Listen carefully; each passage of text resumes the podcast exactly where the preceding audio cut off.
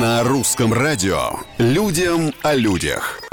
Привет, с вами Петр Кузнецов и необычные истории жизни обычных людей. В Китае набирает популярность комнаты гнева. Это специальные помещения, где можно громить посуду и мебель без ущерба для окружающих. Получасовая сессия обойдется клиентам в полторы тысячи рублей. По словам владельца, в месяц у него бывает до 600 клиентов. Первые комнаты гнева появились еще в 2008 году в Японии.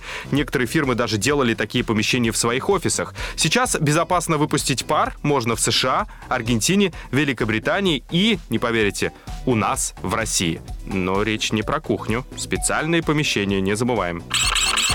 Во Франции идет судебный процесс по делу петуха Мориса. Он обвиняется в том, что слишком рано просыпается и будет жителей окрестностей громким криком.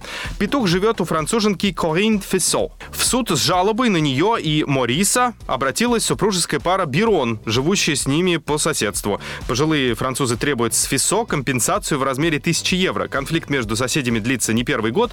На последнем заседании представители сторон обсуждали статус коммуны, где живут Фессо и Бироны. Можно ли ее считать городской местностью или сельской? В этом деле это действительно важно. Ну, а решение вынесут только в середине ноября.